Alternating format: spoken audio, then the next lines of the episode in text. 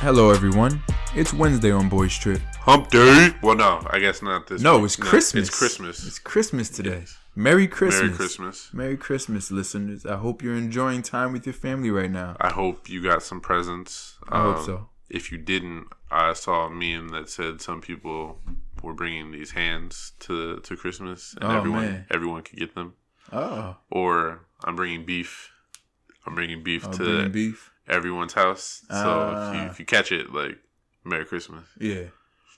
Interesting. Yeah, Well, bring the hands if you didn't get anything. yeah. Bring the hands for sure. Don't don't come to Christmas empty-handed. Share them. empty-handed. Empty-handed. Oh, Ah. nice. So there was a discussion on Twitter. Some guy named Michael Harriet started it. I found this on BuzzFeed, and they were discussing who is the most black famous person of all time. And he explains, quote, black famous is the gap between black stardom and white anonymity. For example, the highest possible rating on the black famous scale would be someone every black person knew, but is unknown by every white person. So I asked, who is the most black famous person of all time? Now, they had a bunch of Twitter answers to this, but BuzzFeed compiled the best and most frequent answers Okay. into 10 people. And there's probably people we could add to this list. Yeah, I'm, But- I would imagine as Yeah. black people, we could. Right. Yeah. Yeah. So Lisa Ray McCoy. Yeah. Lisa Ray. She I, I thought that was good.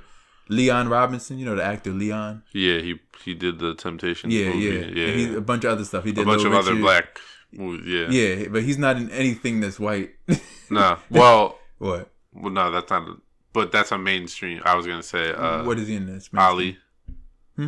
The Ali movie. Oh, the Ali movie. He's Yeah. a secondary character in that. I actually Yeah. never saw that movie. Oh, so okay. yeah, if he's only secondary in those type of movies though, like he could still be under the radar. Yeah, Like, he you know. only had like two speaking roles in that. Yeah. Um, Kiki Shepard, Who's that? isn't she? Um, is she a singer. Uh, off the top, I don't know. I think she's a gospel singer. Oh shit! No, no, no. She's a television host. Oh, she's hosted a Showtime at the Apollo. Okay. I would guess though. I mean, we didn't know her. But I don't, yeah, I don't know. I would don't know. guess that very few white people might know her. she's if just we a don't long if time- we don't know her, then yeah, they damn sure don't. know yeah. her. And she's a long-time host of the Showtime at the Apollo.